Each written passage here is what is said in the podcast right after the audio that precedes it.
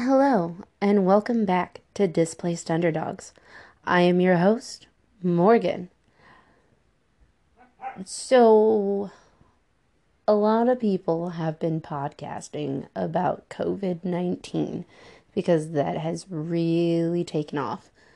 And I personally um, will probably do a podcast on that, an episode on that later on in the near future, but I did kind of have a schedule, and quite frankly, with again the passing of my father and with all this COVID 19 stuff going on here in the US, particularly in the state in which I live, and now non essential personnel is required or requested to stay home, and only essential personnel can be out and about.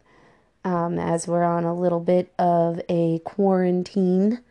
They say lockdown, it's really just a quarantine since people couldn't self quarantine on their own. Big Brother had to step in and force everyone to self quarantine.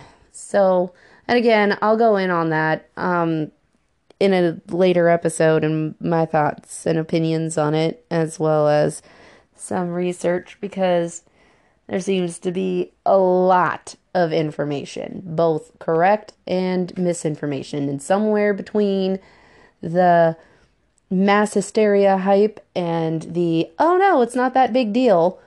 It's not that big of a deal. Don't worry about it. Somewhere in between both extremes is a middle ground, and in that middle ground is actually the truth. So, at least that's what I've found more often than not in cases like this. But I did have a schedule, and I do just kind of want to get back on track with that episode schedule that I had planned. Um, I know that I've taken quite a bit of a hiatus because, again, um, my father passed with it was very sudden, no indication that anything was wrong. I mean, I literally talked to him the day before he passed, and everything was fine, you know. Um, one of his friends, that's a family friend, talked to him moments before he passed, and nothing, no indication that anything was wrong. So, I mean, kind of rocked my world a little bit. A lot a lot, actually. So, just trying to move forward, not move on. I'll never move on past that. No one ever moves on past that. You move on with it and you just move forward. And I'll have an episode on grief and everything too, obviously. But I'm just going to stick to the script that I wrote up before my dad passed, and I'm going to stick to what I had originally planned. Because I think some normalcy and consistency is what everybody needs right now in this time of pandemic panic, COVID crazy. So I'm just going to kind of roll with it and stick to what I had originally scheduled. So, with that being said, the title of the episode is not of this episode is is not talking about fashion in way of fashion trends or any thoughts and opinions on what was introduced during fashion week.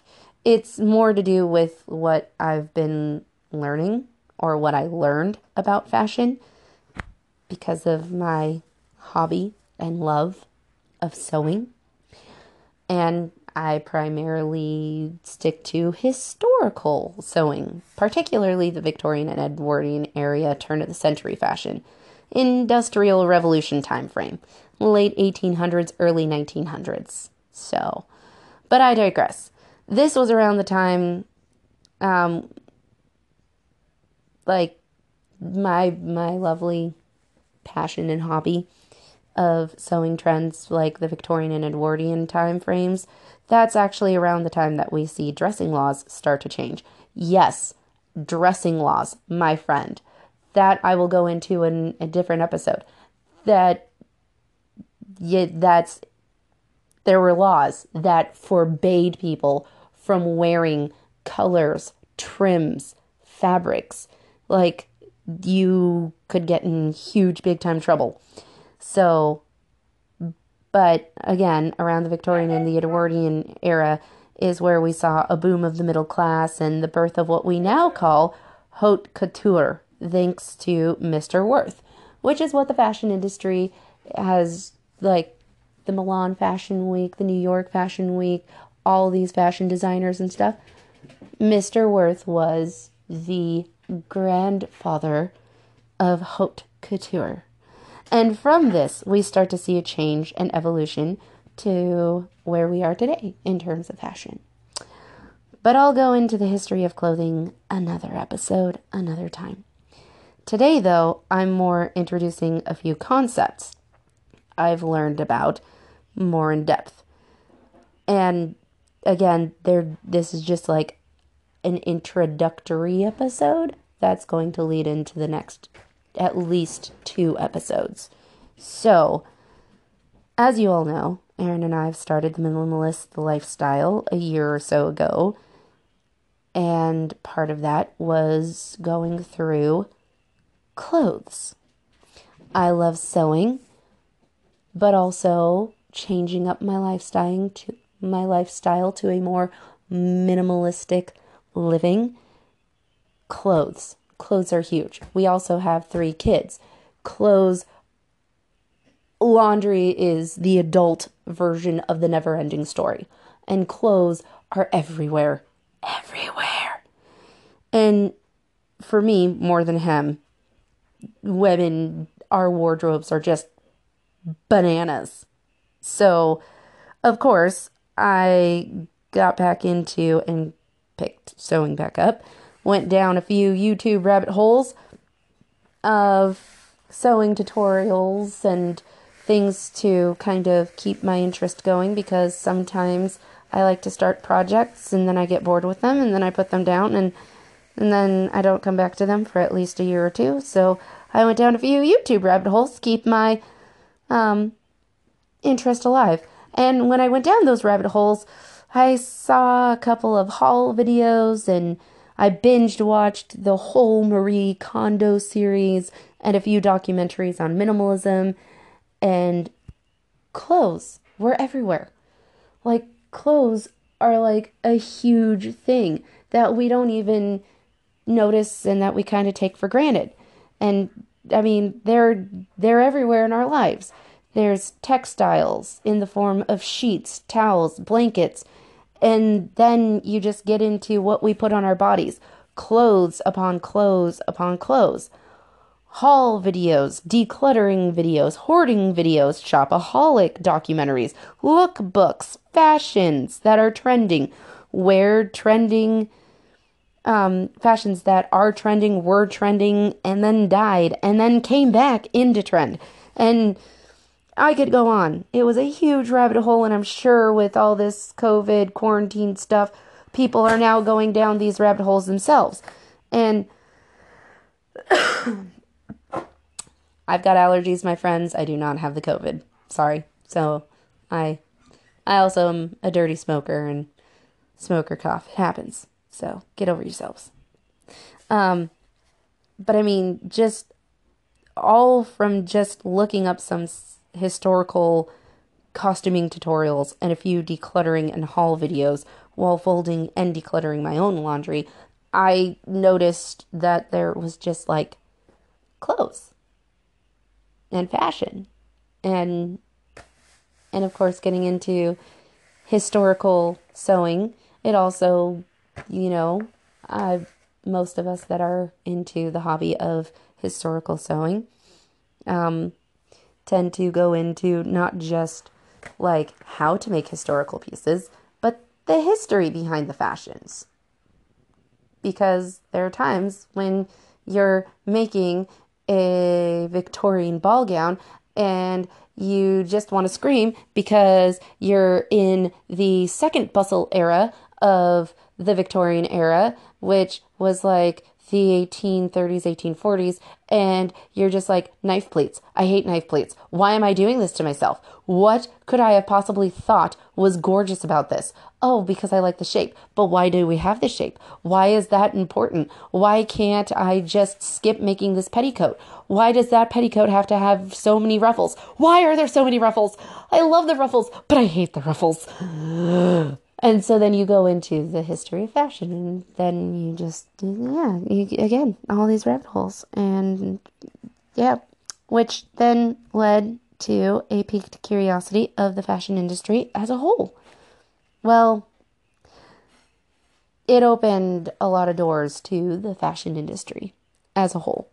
And I mean, I learned about sustainable fashion and it became an interest and I suppose in this episode I will explain why, maybe, and introduce some concepts such as slow fashion and fast fashion and sustainable fashion, and just start a conversation. So, more focusing on fast fashion and slow fashion. So, with that said, please sit back, plug in, relax, and enjoy.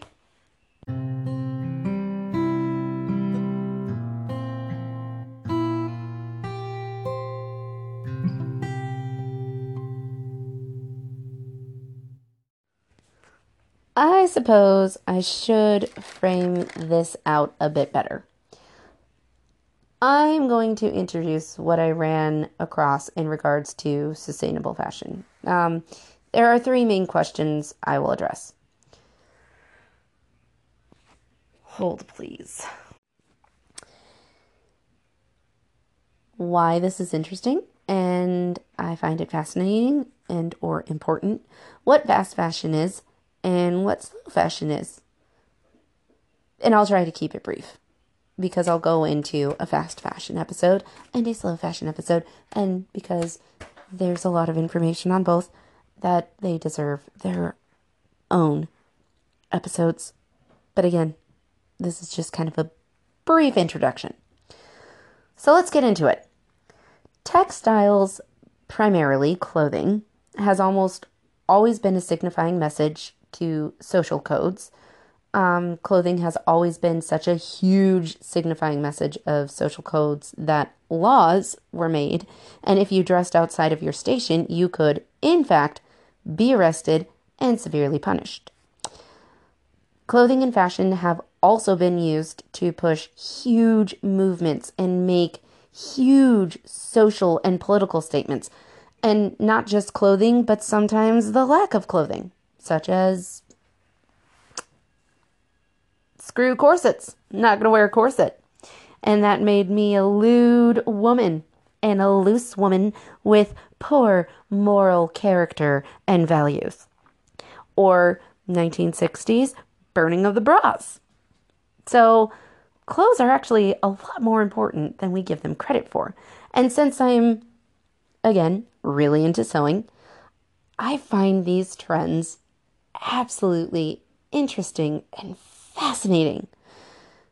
They speak a lot to society and what is going on in society.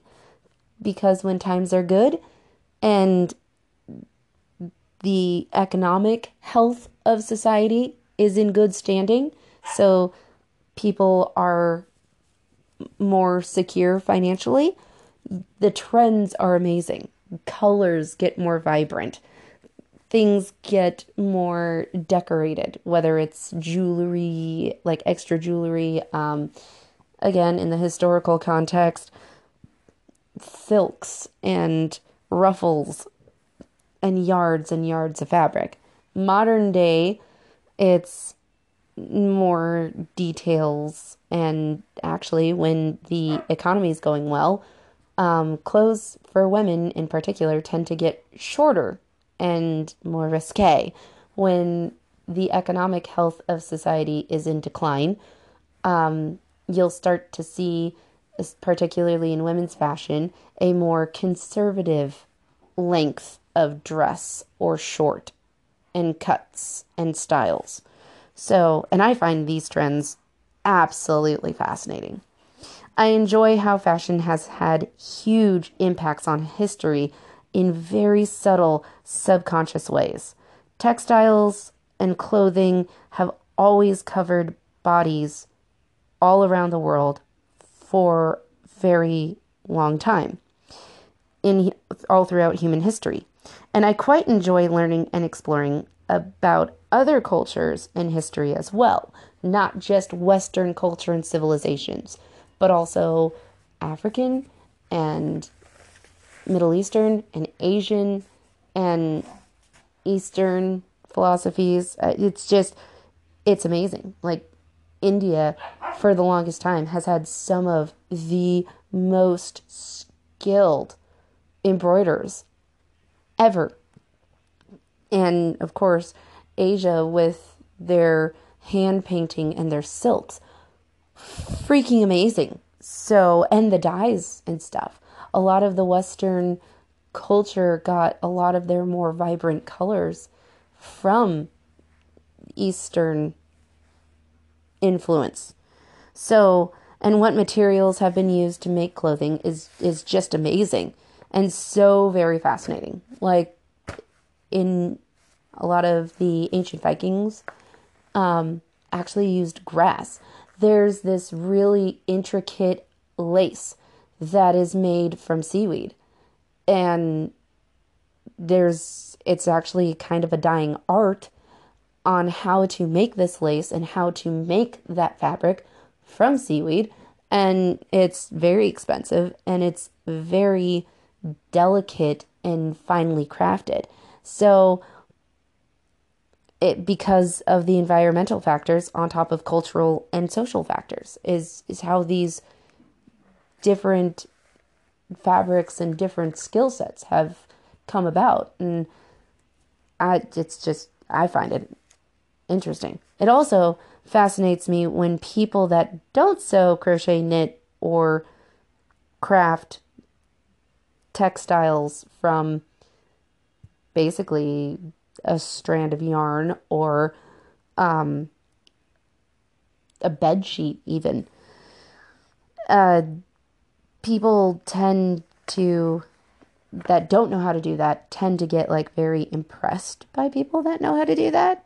Like, for example, when Aaron watches me from start to finish through a project, whenever I sew or crochet, it actually so captures his attention and intrigues him so much so that he always just it kind of for me I'm like what why why are you watching this? Why are you asking so many questions? And he's like I just you're taking nothing. I see nothing and you and you're making something. And it's just interesting how like do you even know all the steps that you're taking right now and and how you're putting it together. And I can't all of this is Greek to me. And this is just like the math that you use, the cuts and angles. And it's actually very mathematically and geometrically interesting.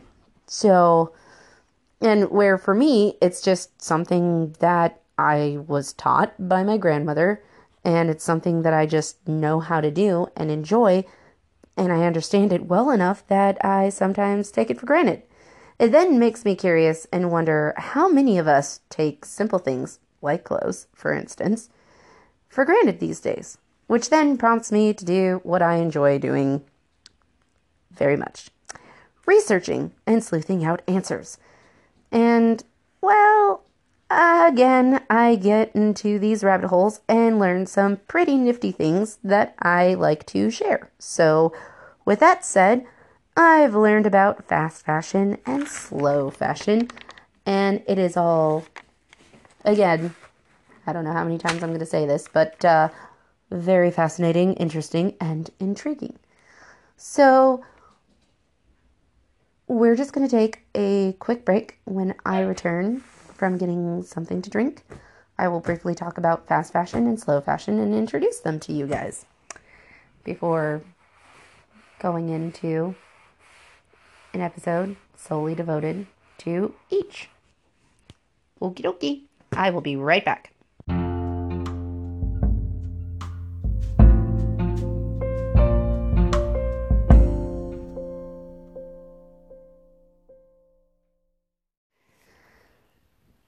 Okay, so this will be brief because I have scads of information that I'm saving for a more in depth episode or two.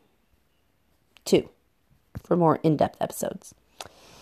Um, and I'm trying to remind myself to keep time on on the forefront of my mind. So, as I said, I've gone deep down a rabbit hole on this one. And I enjoy balanced research. So, okay, right, let's dig in. The term fast fashion was a rel- relatively new term for me, so naturally I looked into it. Fast fashion is what it sounds like fashion that is about quantity and comes out quickly. And unfortunately, when you focus on quick quantity, you negate or overlook quality. And again, fast fashion is about quantity over quality and pumps out clothes as quickly as they can, which can lead to issues environmental, social, and other. But it also has its benefits, even if they are few, in my humble opinion. But I don't want to get too soapboxy or be too negative. So, because again, in the interest of balanced research, uh, but why wouldn't they pump out trendy clothes as quick as they can when the fashion industry as a whole is a 1.7 to 2.5 trillion dollar industry? That's right. That's right. The US, the United States debt could be paid off if they just went into the fashion industry because it is a 1.7 to 2.5 trillion dollar industry. So, can you really fault them? Like, can you really fault fast, fast, fast fashion companies? Um, and just to kind of go into this a little bit further, I, I, I do have a few quotes that I will cite. So, one of the quotes is Fast fashion can be defined as cheap, trendy clothing that samples ideas from the catwalk or celebrity culture and turns them into garments in high street stores at breakneck speeds. Quoted by Good on You. Um, another quote is poorly constructed, cheaply produced clothing, which copies the latest catwalk styles, pumped quickly through stores to maximize on current trends and plays on our insecurities of wanting to look good and keeping up with the Joneses. Uh, that was quoted off of thegreenhubonline.com. Again, these are kind of biased, but in essence, that's kind of what it is.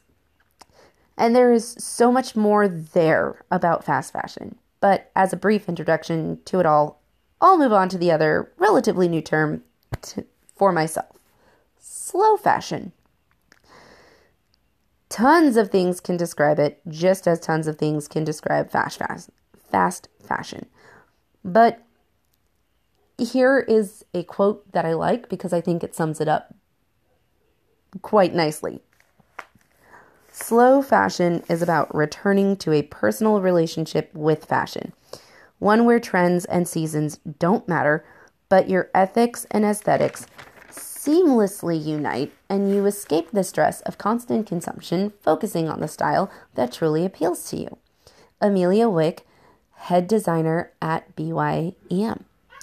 Slow fashion is more about a conscious and mindful choice that is more purposeful and intentional when it comes to you and your personal style. Which, again, um, not only have I gone more into a minimalistic lifestyle, but um, I've been working on mindfulness as well. Um, and slow fashion, it kind of falls into that granola natural lifestyle choice and it slows down consumption of shopping to ask yourself some deep, oftentimes tough as well, questions. It's about going for timeless pieces over trendy, quality over quantity, which takes a deeper long term view as opposed to the more shallow short term view of its counterpart of fast fashion. So you take a, a more deeper long term view of your clothes and your personal style, and you can change it over time. A lot of us do change our personal styles over time. A lot of us have to do it over time because, quite frankly, clothes are expensive. So, and and I guess that's the thing. Slow fashion just kind of helps with that a little more and and focuses it down, you know? And some of those deeper sometimes tough questions like your body shape. A lot of us have insecurities about how we look, and slow fashion helps you to kind of slow down, not worry about what other people think, be more mindful about what you choose and to find those pieces that to find those colors, those pieces that speak to you, um, fit you, like fit your body shape, and that you can wear for more than just two months and then feel like, ah, nuts. I don't have the next trend. Um, I'm out of fashion. So, slow fashion does have some downsides as well as some good upsides, just like everything. Slow fashion also leads into sustainable fashion more seamlessly than fast fashion as well. But again, this was a bit more of a brief introduction to it all. So, and I guess, um, real quick, sustainable fashion is for a lot of those people out there that are doing the zero waste lifestyle and choosing to do that. That is a movement that has been picking up momentum as well. And so, um, slow fashion flows into sustainable fashion which flows into that zero waste lifestyle a lot more seamlessly than fast fashion. Again, this was just a brief introduction to it all. So, next episode, we will go more into the fast fashion side of it all and take a deeper look into that. There is a lot more there as that makes up a big part of the fashion industry as a whole because there's a lot more fast fashion shops, and it is a huge part of um, the fashion industry. I mean, Target, um, Abercrombie and Fitch, Buckle, Aeropostale, Fashion Nova. All of these are fast H&M, Zara's. All of these are fast fashion um, stores, Forever 21. A lot of the places that we shop at, even Walmart, um, they're all fast fashion. So, again, fast fashion makes up a huge part of the fashion industry as a whole. So, by business, like big business versus small business, really is kind of what it comes down to. So, until next time, be safe. Truly, honestly, be safe. Follow washing hands, follow basic hygienic practices. Um, and you know, just if you're if you're feeling under the weather, just just don't don't go to work. Don't don't go around people. it's it, you know you might miss a birthday or two. Take it from somebody that has lost her father. Um, there will always be birthdays. There will always be other events that you can go to. Um, you know, but just just have other people um, have a thought and a care for other people, for your fellow human. So, until next time, be safe, create, and enjoy.